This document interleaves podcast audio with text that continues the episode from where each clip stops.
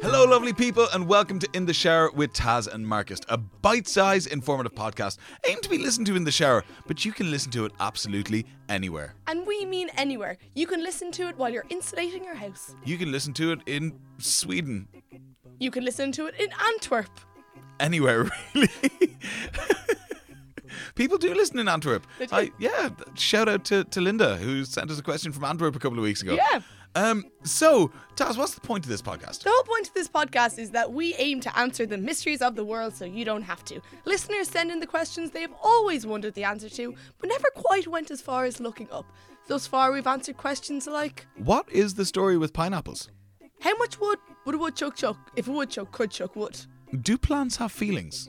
And loads, loads more. I suppose you could say, We expand your mind while you wash your sexy behind. and this week is no different. I'm so excited for this one. This week's a really interesting question, genuinely, um, all the way from Chicago. I know, it's so great that we're getting so many international questions. This one comes from Indy in Chicago, and the question is Why do our fingers get wrinkly when submerged in water?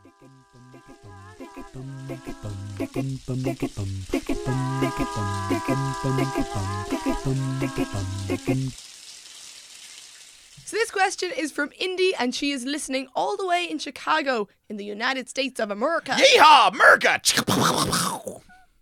Good, good, good, Marcus. Good. that- Yeah. listen. I lived in Chicago for about a year, and it was absolutely class. So Indy, I'm jealous that you're there, and I'm here in rainy Ireland. To be fair, at least it's not snowing anymore. I never want to see snow again after the past week. We, of course, are talking about the beast from the east. But no more about that. It's in our past. We don't. Oh, God. Indy, thank you very much for sending in a brilliant question. I'm actually surprised no one has asked this question before because it, as soon as you asked it, it was like we were both sucked in Yeah. properly. Why do our fingers go wrinkly when submerged in water? That is exactly it, and it's such a good question. But before we start, I think it's worth mentioning it's not only your fingers, but also your palms and toes and the soles of your feet. Yeah, that's the weird thing. I feel like if it happened to our whole bodies, it'd be far easier to explain. Uh, as as in, it's just a basic reaction of skin to water. Yeah, But it just happens to be specific parts of the body. Absolutely. And that fact alone has a lot to do with the research that has kind of been carried out attempting to answer this question. You've researched this, as so go on. Okay, so until the early 20th century, most scientists attributed the pruny finger phenomenon to osmosis.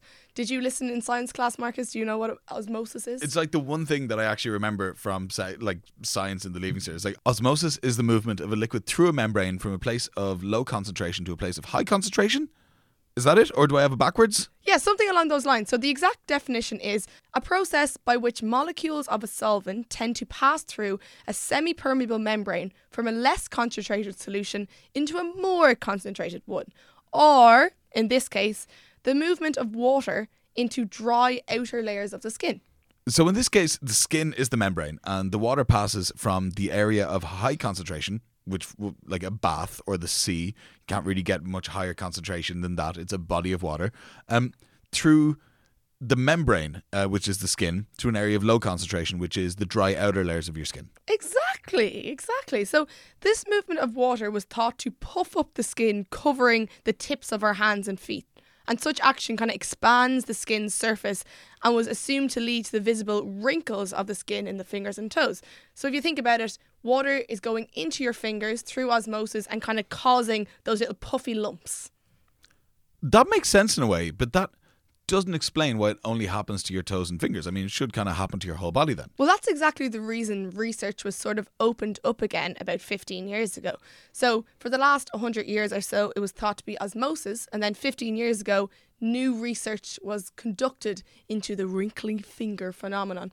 So, it was conducted by this guy called Mark Changizi, who's a theoretical neurobiologist and director of human cognition at 2AI Labs in the best place name in the world, Boise, Idaho. Boise. So what did uh, what did Mark Changizi look into? Changizi started looking at primates because we, of course, evolved from primates. He hoped that looking at the hands of our ancestors would offer some advice, but what he actually found was better than what he could have imagined. Ooh, oh my god, the anticipation. What did he find? Okay, so whilst investigating the shape, function, and structure of primates' hands, he came across a bunch of studies, starting in the 1930s and going through to about 2000. Mm-hmm. In them, surgeons learned that if certain nerves to the fingers were cut, the wrinkling response would disappear. Wrinkle fingers then are signs of an intact nervous system. Wow, okay. So no nerves, no wrinkly response. Meaning that it couldn't just be osmosis then, because obviously osmosis is an external stimulus, so it wouldn't really be affected by your nervous system. Yeah, that's exactly it. And this obviously offered loads more information on the topic. And what's even better, the wrinkling response has since been suggested as a means of determining whether the sympathetic nervous system is functioning in patients that are otherwise unresponsive. So that that's amazing. Yeah. I never knew that. That's really fascinating. So we know it's to do with the nerves and then not the skin. So we don't know why it happens, surely still, do we? Whether and how the wet wrinkling response may have evolved, and if it even represents an adaptation in the first place, remains a continuous debate. Uh, adaptation as in it serves a purpose to like a changing external environment. Your fingers and toes wrinkle because it aids you with something else. Exactly, and back to our fave scientist Mark Changizi, he thinks it's most certainly got to be an adaptation. So, if we think of tyre threads, for example, tyres on cars, in dry conditions, smooth tyres can maintain their grip on asphalt, which explains why race cars typically have smooth, featureless, flat tyres, okay? Hmm. But when driving in rain, threads are far safer, so having kind of threads on the wheels. And then again, if we think of hiking boots, having grooves and kind of an uneven surface on the sole of your boot allows you to grip better. So is that Changizi's theory that our fingers go wrinkly in water to help with grip? It's extremely difficult to prove that any biological feature is an adaptation, let alone why it may have evolved over thousands of years. But Changizi and his extended team began looking for hints or details in the fingertips and the toes and the soles of their feet that might indicate that a feature may have indeed evolved as an adaptation. And what did they find? Did they come to any kind of conclusion? So in 2011, which isn't that long ago, Changizi and his colleagues found evidence that wrinkled fingers can act as rain threads, channeling water away from the fingers and toes during wet conditions, allowing primates, humans and macaques to be specific, to maintain a tighter grip. Right, I think I get you. Just, listen, explain that again one more time because I am dense as underproved bread. So the wrinkles that result from exposure to water can be thought of as tiny manual river drainage systems. So in a typical watershed, multiple streams combine into larger channels which eventually dump water into, you know, a river somewhere, a central river. So the pattern on our fingertips acts as tiny streams, and when our fingers get wrinkly, they form new grooves, and all the moisture from the tiny streams join in the grooves and get rid of water. That's exactly it. So it was a method of draining water from your fingertips so that you can maintain a better grip. So how they figured out what the drainage system was was comparing it to riverbeds. And to see if wrinkled primates' fingers had similar features to river basins, Changizi and his team analysed pictures of about 28 human fingers. And they found that wrinkled fingers had the exact inverse formation as river drainages. What? Yeah, yeah. With kind of the same raised, interconnected bit of bumpy skin, you know, punctuated by diverging, disconnected, sunken channels. That's mental. I mean, shout out to Mark Changizi for looking at wrinkled fingers and going, hmm, riverbeds. I know, I, mean- know. So, okay, so imagine a completely flat finger with no pattern whatsoever, not even like finger, finger or not even a fingerprint. Your fingers might slide when trying to grip something, but because it's a bit wrinkled, you have a better grip because it's channeling water away, making your fingers less slippy, right? Mm-hmm. In order to wrinkle the skin, water needs to be removed from the surface, and there's proof that fingertips resemble water basins, which remove water from riverbeds. Yeah, that's meaning great- your fingers use the same systems to channel water away as a river. Like there's some there's some awesome symbiosis here going on between Mother Nature Yeah. in both the rivers and fingertips. And then there's this. So wrinkles don't appear until around five minutes of constant exposure to water, meaning that incidental contact isn't enough to result in wrinkling or pruning. The response only becomes useful in rainy or dewy conditions. Pruning. Pruning. That's a great word. So if it wasn't a case of adaptation, it would occur as soon as water touched the surface of your skin then. It, well, well, like that's that's how it would seem. And even better still, it occurs more quickly in response to fresh water than seawater, which could reflect the circumstances in which it may have originally evolved in primates. Because primates aren't usually close to the sea. That's what Changizi and his and his team came back with. Seems like a very long-winded explanation, though. I mean, the riverbed and all that just to prove wrinkled fingers aid grip in wet conditions. Surely you could just set up a basic enough experiment and just test the theory with normal people. You have led me perfectly onto my next point. Oh no, poor Changizi.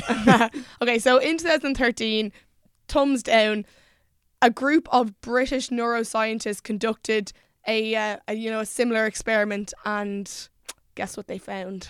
I hope it's something obscure, like a whole new theory, like your fingers are actually trying to grow smaller fingers out of, out of your already established fingers or No, something. no, no, no. They uncovered evidence that wrinkled fingers aided people in manipulating wet objects. Really? Yep. Okay, cool. So, in that experiment, 20 people had to transfer 45 objects of different sizes, all marbles and fishing weights, from one container into another. In some cases, the objects were dry, while the participants' fingers were either smooth or wrinkled. In other cases, the objects were submerged. They found that wrinkled fingers allowed the participants to more quickly transfer the objects when submerged, though they made no difference to dry objects. That's madness. So we have a solid answer. Your fingers wrinkle to aid grip in wet conditions. Not exactly. Oh, for fuck's sake. I know. so do, do we have a conclusive answer? No. I hate when we can't come to a conclusive answer, but this one is so new. This whole study is so new. And in 2014, a study conducted by German researchers found the exact opposite to that previous British study. So, in that study, the researcher had 40 people transferring 52 marbles and dices of different sizes and weights from one container into another. And they found, however, that there was no significant difference in participants' ability to manipulate the objects, no matter if their fingers were wet or wrinkled or the objects were dry or submerged. This is mental. What's more, a group of Taiwanese researchers conducted a series of experiments with a 24 year old male volunteer. And this experiment was a bit more scientific, and they looked at the friction between his fingers and the items he was touching. They assessed the friction applied to a smooth surface by his smooth or wrinkled fingertips. For example, how much force his hand applied when sliding kind of across the bar. You would think, with the whole experiment that we just did, if wrinkled hands gripped better, there would be more friction. But wrinkled hands actually had no effect on the measured friction. Yeah, they actually found that wrinkled hands resulted in decreased performance for the test. So we don't have a finite answer to this at all. Not not exactly, not exactly, but there are, there are a few kind of theories behind it. Marcus, give us a lowdown on what you can kind of recall from Changizi and where this all started. So originally, people thought that fingers became wrinkled through osmosis and was just the surface area of your finger expanding when water went from an area of high concentration into the dry layers of skin in your fingers. But Mark Changizi, who's a scientist in Boise, Idaho, said no, it isn't. Um, I think this is an adaptation. So he looked at riverbeds and like typical naturally occurring water drainage systems and found that there are vast similarities between the shapes of water drainage systems in natural, naturally occurring uh, places and the ones that happen on your fingers when they wrinkle. So he thought that it was an adaptation, but then another team found that yes, your grip improved when you had wrinkly fingers, but then another team kind of dif- disproved it. Yeah.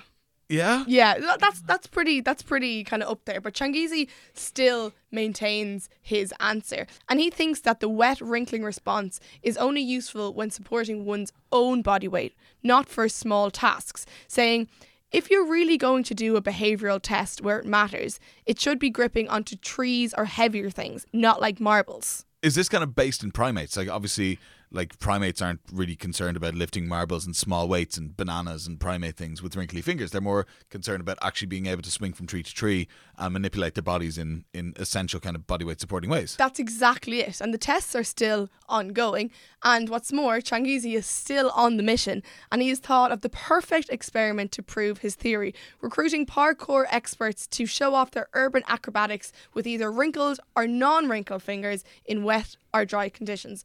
And he adds that it has to be done in some sort of safe way.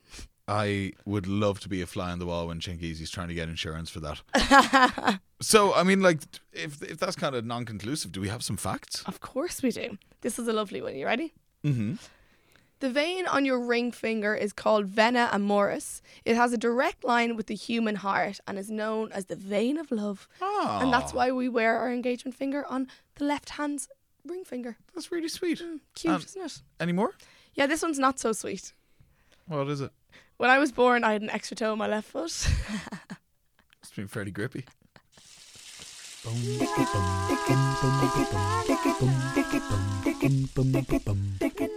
well, there you go. A pretty sciencey one, but interesting nonetheless. Yeah, absolutely. I think my brain got a bit wet and then it wrinkled and got a grip on the facts in that episode. So Woo, thank you, woo, woo. thank you, Mark Changizi, for providing some adaptation for our physical beings. And thank you, Indy from Chicago, for sending that question in. I feel like I've learned a little something today. Next time I have like a three-hour-long bath watching David Attenborough specials, and I look at my at my wrinkled fingers, I'll think of David Attenborough, who loves a bit of adaptation.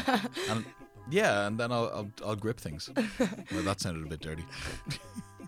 Guys, thank you so much for listening to that episode. If it happens to be your first episode of In the Shower with Taz and Marcus, or your second, or your third, we have a massive bank of episodes available online or on whatever podcast app you use. This is our thirty-first episode.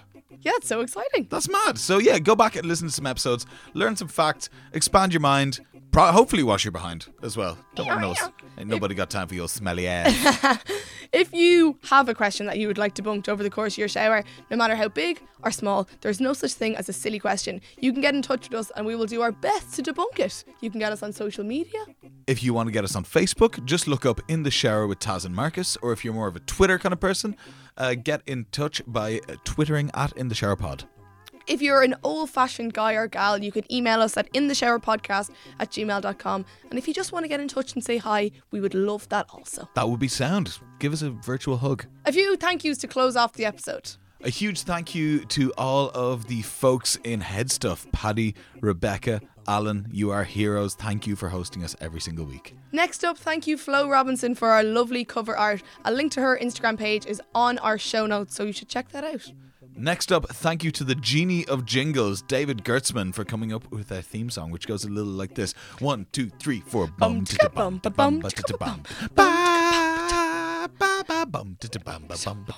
Thank you, Dave Gertzman, you absolute legend. So, Taz, what is next week's question? Next week's question came all the way from Brazil. We're answering so many international questions, and it's absolutely brilliant. All the way from Brazil. All the way from Brazil from a gal called Luisa Carrada. Louisa has asked us a very, very interesting question. She says, Why are our anatomical features dictated by where we come from? As in, why do we have different skin colors and different eye shapes? This is going to be a really, really interesting question, and I cannot wait to answer it. That episode is going to be out next Monday in time for your morning shower. But in the meantime, Keep scrubbing.